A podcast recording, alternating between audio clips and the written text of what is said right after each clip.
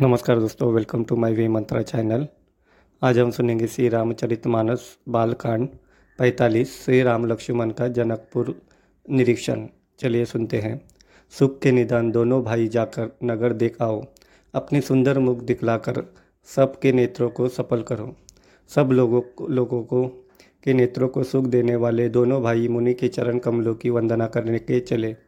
बालकों के झुंड इन के सौंदर्य की अत्यंत शोभा देखकर साथ लग गए। उनके नेत्र और मन इनकी माधुरी पर लुभा गए।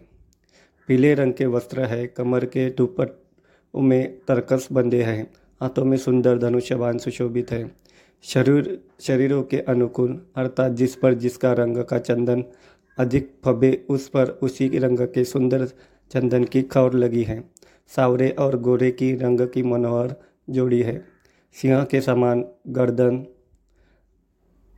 सिंह के समान गर्दन का पिछला भाग है। विशाल भुजाएँ हैं। छाती पर अत्यंत सुंदर गजमुक्ता की माला है। सुंदर लाल कमल के समान नेत्र हैं। तीनों तप, तापों से छुड़ाने वाला चंद्रमा के समान मुख है। कानों में सोने के कर्णफूल शोभा दे रहे हैं और देखते ही चित्त को मानो चुरा लेते हैं। उनकी चितवन बड़ी मनोहर है और भव्य तिरछी एवं सुंदर है। तिलक की रेखाएँ ऐसी सुंदर है, मानो शोभा पर मुहर लगा दी गई है। सिर पर सुंदर चकोनी टोपियाँ हैं, काले और घुंघराले बाल हैं। दोनों भाई नक से लेकर शिका तक सुंदर और सारी शोभा जहाँ जैसी चाहिए वैसी ही है। जब पूरा पूर्ववासियों ने यह समाचार पाया कि दोनों राजकुमार नगर देखने के लिए आए हैं, तब वे सब घर बार और सब काम काज छोड़कर ऐसे दौड़े, मानो दरिद्री खजाना लूटने दौड़े हो। स्वभाव से ही सुंदर। दोनों भाइयों को देखकर वे लोग नेत्रों का फल पाकर सुखी हो रहे हैं। युवती स्त्रिया घर के झरोके से लगी हुई प्रेम सहित श्री रामचंद्र जी के रूप को देख रही हैं। वे आपस में बड़े प्रेम से बात कर कर रही है। हे सखी, इन्होंने करोड़ों कामदेवों की छवि को जीत लिया है। देवता, मनुष्य, असुर, नाग और मुनियों में ऐसी शोभा तो कहीं सुनने भी नहीं आती। भगवान विष्णु की चार भुजाएँ हैं। ब्रह्मा जी के चार मुख है शिव जी का विकट वेश है और उनके पाँच मुँह है। हे सकी दूसरा देवता भी कोई ऐसा नहीं है जिसके साथ इस छवि की उपमा दी जाए। इनकी किशोर अवस्था है। ये सुंदरता के घर सावले और गोले रंग के है। तथा सुख के धाम है इनके अंग अंग पर करोड़ों अरबों कामदेवों को निछावर कर देना चाहिए। हे सकी कहो तो ऐसा कौन शरीरधारी होगा जो इस रूप को देखकर मोहित न हो जाए? कोई दूसरी सखी प्रेम सहित कोमल वाणी से बोली, हे सयानी, मैंने जो सुना है, उसे सुनो। ये दोनों महाराज दशरथ जी के पुत्र हैं। बाल राजसा, राजहंसों का सा सुंदर जोड़ा है। ये मुनि विश्वामित्र के यज्ञ की रक्षा करने वाले। इन्होंने युद्ध के मैदान में राक्षसों को मारा है, जिनका श्याम शरीर और सुंदर कमल जैसे नेत्र है, जो मारिच और सुबाहु के मत को चूर करने वाले और सुख की खान है। और जो हाथ में धनुष्य बाँध लिए हुए, वे कौशल्या जी के पुत्र हैं। इनका नाम राम है, जिनका रंग गोरा और किशोरावस्था है, जो सुंदर वेज बनाए और हाथ में धनुष्य बाँध लिए। श्री राम जी के पीछे पीछे चल रहे हैं वे इनके छोटे भाई है, उनका नाम लक्ष्मण है। ये सखी, सुनो, उनकी माता सुमित्रा है। दोनों भाई ब्राह्मण विश्रामित्र का काम करके और रास्ते में मुनि गौतम की श्री अहल्या का उद्धार करके यहाँ धनुष्य यज्ञ देखने आए हैं। यह सुनकर सब स्त्रियाँ प्रसन्न हुई। श्री रामचंद्र जी की छवि देखकर कोई एक कहने लगी, यह वर जानकी के योग्य है। ये सखी, यदि कहीं राजा इन्हें देख ले तो प्रतिज्ञा छोड़कर हठपूर्वक इनसे विवाह कर देगा।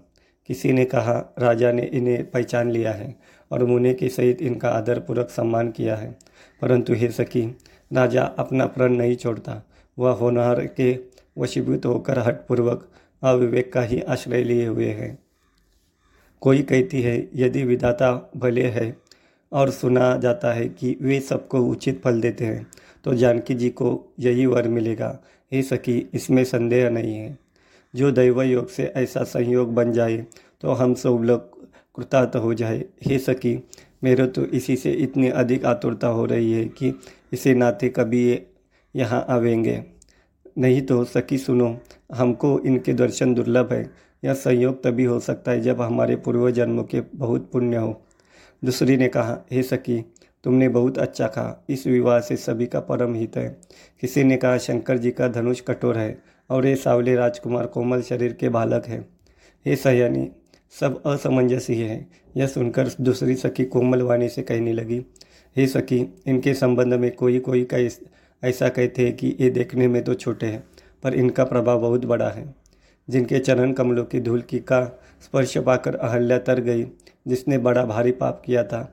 वे क्या शिवजी के धनुष बिना तोड़े रहेंगे? इस विश्वास को भूल कर ही भी नहीं छोड़ना चाहिए। जिस ब्रह्मा ने सीता को सवार कर रचा है, उसी ने विचार कर सावला वर भी रचा है।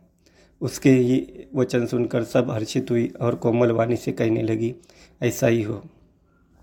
सुंदर मुख और सुंदर नेत्रों वाले स्त्रियाँ समूह की समूह हृदय में हर्षित होकर फूल बरसा रही हैं। जहाँ जहाँ दोनों भाई जाते हैं, वहाँ वहाँ परम आनंद छा जाता है। दोनों भाई नगर के पूरब ओर गए, जहाँ धनुष यज्ञ के लिए भूमि बनाई गई थी। बहुत लंबा चौड़ा सुंदर ढाला हुआ पक्का आँगन था, जिस पर सुंदर और निर्मल वेदी सजाई गई थी। चारों ओर सोने के बड़े बड़े मंच बने थे, जिन पर राजा लोग बैठेंगे, उनके पीछे समीप ही चारों ओर दूसरे मचानों का मंडलाकर गहरा सुशोभित था। वह कुछ ऊँचा था और सब प्रकार से सुंदर था। जहाँ जाकर नगर के लोग बैठेंगे, उन्हीं के पास विशाल एवं सुंदर सफ़ेद मकान अनेक रंगों के बनाए गए हैं, जहाँ अपने अपने कुल के अनुसार सब स्त्रियाँ यथा योग्य बैठकर देखेगी।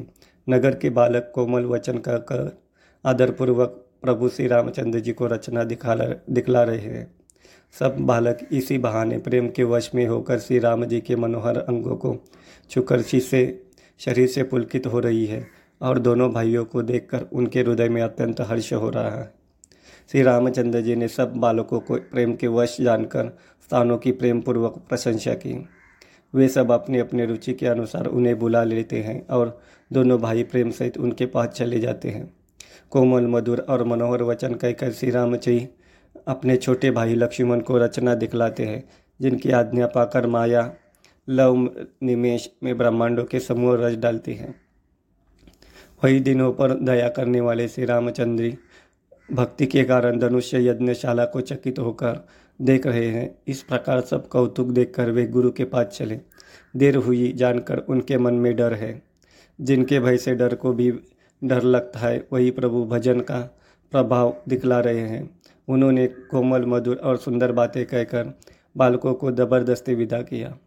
फिर भय, प्रेम, विनय और बड़े संकोच के साथ दोनों भाई गुरु के चरण कमलों में सिर नवाकर आज्ञा पाकर बैठे। रात्रि का प्रवेश होते ही मुनि ने आज्ञा दी। तब सबने संध्या वंदन किया। फिर प्राचीन कथाएँ तथा इतिहास कहते कहते सुंदर रात्रि दोपहर बीत गई। तब श्रेष्ठ मुनि ने जाकर शयन किया। दोनों भाइयों, उनके चरण दबाने लगे, जिनके चरण कमलों के लिए वैराग्यवान पुरुष भी भांति भांति जब और योग करते हैं। वे ही दोनों भाई मानो प्रेम से जीते हुए प्रेम पूर्वक गुरु जी के चरण कमलों को दबा रहे हैं। मुनि ने बार बार आज्ञा दी, तब श्री रघुनाथ जी ने जाकर शयन किया। श्री रामचंद्र जी के चरणों को हृदय से लगाकर भय और प्रेम सहित परम सुख का अनुभव करते हुए लक्ष्मण जी उनको दबा रहे हैं। प्रभु श्री रामचंद्र जी ने बार बार कहा, हे तात, सो जाओ, तब वे उन चरण कमलों को हृदय में धरकर लेटे रहे. धन्यवाद।